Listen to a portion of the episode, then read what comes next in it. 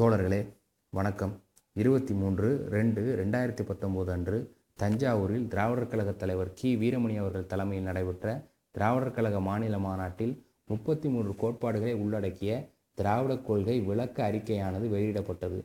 அத்தகைய சிறப்பு மிக்க திராவிடக் கொள்கை விளக்க அறிக்கையினை இன்று நாம் காணப்போகிறோம். பிறப்போக்கும் எல்லா உயிர்க்கும் என்பது திராவிட தத்துவம். உலகளாவிய சமநிலை மானுடம் மலர வேண்டும் என்ற குறிக்கோள்களோடு பேதமற்ற இடம்தான் மேலான திருப்தியான இடம் என்பார் பகுத்தறிவு பகலவன் தந்தை பெரியார்.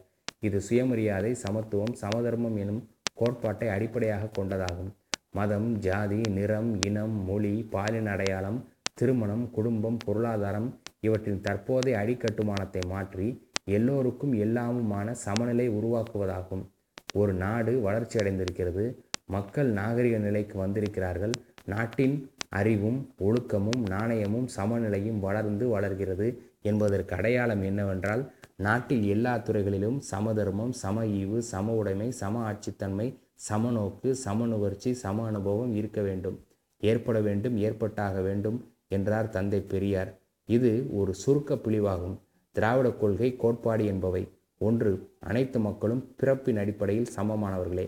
ரெண்டு பாலின சமத்துவம். மூன்று சமூக நீதி. நான்கு பகுத்தறிவுக்கும் அறிவியல் சிந்தனைக்கும் பொருந்தாத கடவுள் மதம் மற்றும் இவற்றை சார்ந்த ஆன்மா மோட்சம் நரகம் பழக்க வழக்கம் மூடத்தன நொடியேற்று முன்னோர்கள் கூற்று உள்ளிட்டவற்றை மறுப்பது. ஐந்து பகுத்தறிவு அறிவியல் மனப்பான்மை எதையும் கேள்விக்குட்படுத்தி ஆய்வின் அடிப்படையில் ஏற்பதும் அல்லது மறுப்பதுமான புத்தாக்க உருவாக்கம். ஆறு பேதம் பேசும் இந்துத்துவ கோட்பாட்டை எதிர்ப்பது. ஏழு அறிவியலை ஏற்பதுடன் இது மனித குலத்தின் நலனுக்கு வளர்ச்சிக்கு ஏதுவாக இருக்க வேண்டுமே தவிர கேடாக அமையக்கூடாது. எட்டு தீண்டாமை அதற்கு மூல வேறான ஜாதி ஜாதிக்கரனான கடவுள் மதம் வேதம் சாஸ்திரம் இதிகாசம் புராணங்களை பழமைவாத குலப்பெருமைகளை எதிர்த்து அளிப்பது. ஒன்பது ஏற்றத்தாழ்வுகளை இந்த சமூக அமைப்பில் உரிமை மறுக்கப்பட்ட மக்களுக்கு சமூக நீதி வழங்குவது. தனியார் துறை பொதுத்துறை அரசு துறை அனைத்திலும்.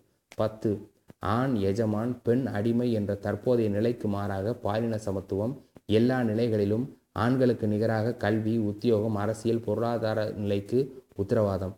பதினொன்று தற்போதைய நிலையில் வழிபாட்டில் அர்ச்சக தன்மையில் ஆண்களுக்குள்ள எல்லா உரிமைகளும் பெண்களுக்கும் தேவை. இது எல்லா மதங்களுக்குமே. பனிரெண்டு ஓரினை சேர்க்கையாளர்கள் திருநங்கைகள் மாற்றுத்திறனாளிகள் எல்லா வகையிலும் மற்றவர்களுக்கு சமமானவர்களே என்ற அடிப்படையில் அனைத்து உரிமைகளின் நுகர்வுக்கும் உரிமை உரிமை உரியவர்களே. பதிமூன்று கிராம நகர பேதம் கூடாது. பதினாலு மதங்களை காரணம் காட்டி ஏற்றத்தாழ்வுகளை நிலைநிறுத்தும் போக்கு முற்றுமாக மாற்றி அமைக்கப்படுதல் எந்த காலத்திலோ யாராக சூழ்ச்சியாக ஆதிக்கத்தை நிலைநிறுத்த எழுதி குவித்த அனைத்தையும் ஒட்டுமொத்தமாக நிராகரித்தல். பதினைந்து ஒவ்வொரு இனத்துக்குமான மொழிக்கும் மொழிக்குரிய மதிப்பு பேணப்படுதல். இதில் ஒரு மொழி இன்னொரு மொழியை ஆதிக்கம் செலுத்துவதற்கு அறவே இடம் தராமை. கால வளர்ச்சிக்கு ஏற்ப மொழியில் விஞ்ஞான கண்ணோட்டத்தோடு மாற்றம் கொணர்தல். பன்மொழிகள் கொண்ட இந்தியாவில் இந்தியாவின் அரசியலமைப்பு சட்டத்தில் எட்டாம் அட்டவணையில் இடம்பெற்ற மொழிகள் அனைத்தும் ஆட்சி மொழி என்பது உறுதிப்படுத்தப்படுதல் அகில இந்திய அளவில் தொடர்பு மொழி என்பது ஆங்கிலமே. பதினாறு பொருளாதார நிலையில் மனிதனுக்கு தேவையான அடிப்படைகளை பூர்த்தி செய்யப்படல் இதற்கு அரசே முழு பொறுப்பேற்றல் பணக்காரன் ஏழை என்ற பேதையை குறிக்கும் சொல்லாடலுக்கே இடமில்லாது செய்தல்.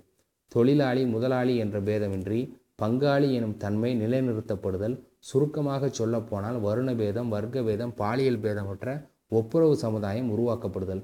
பதினேழு ஒரு மொழி ஒரு இனத்திற்கு மேற்பட்ட மக்கள் வாழும் நாட்டில் அனைத்து மொழிகள் இனங்களுக்குமான உரிமை பண்பாடு பங்களிப்பு வளங்களுக்கிடையே பாரபட்சமற்ற ஆதிக்கமற்ற சமன்பாட்டை நிலைநிறுத்துதல்.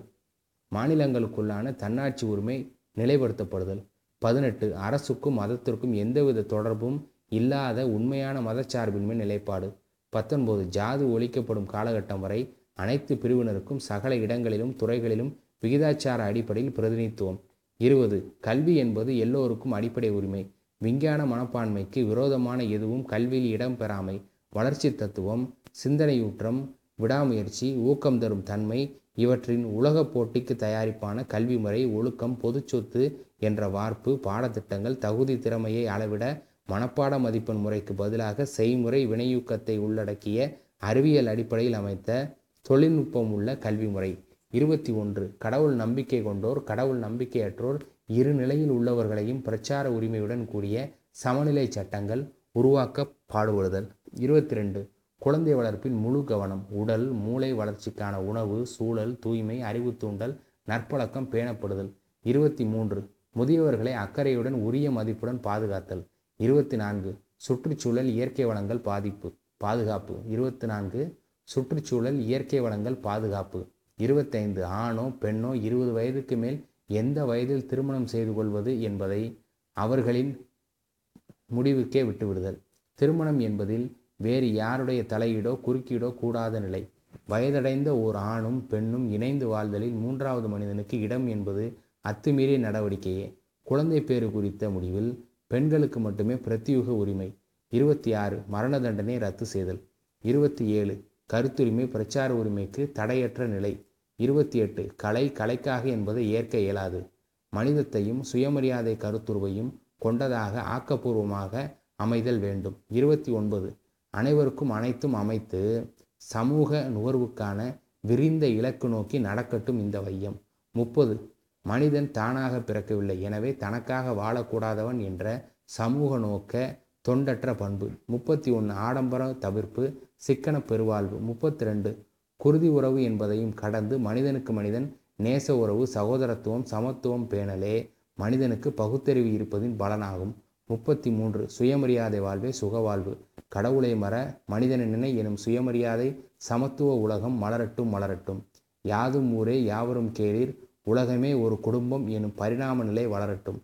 பகைமை ஆதிக்கம் ஆக்கிரமிப்பு போன்ற கொடிய நோய்களற்ற ஆரோக்கியமான புத்துலகம் புரட்சி யுகமாக பூத்து மலர நமது பயணங்களும் திட்டங்களும் அமையட்டும். நன்றி வணக்கம்.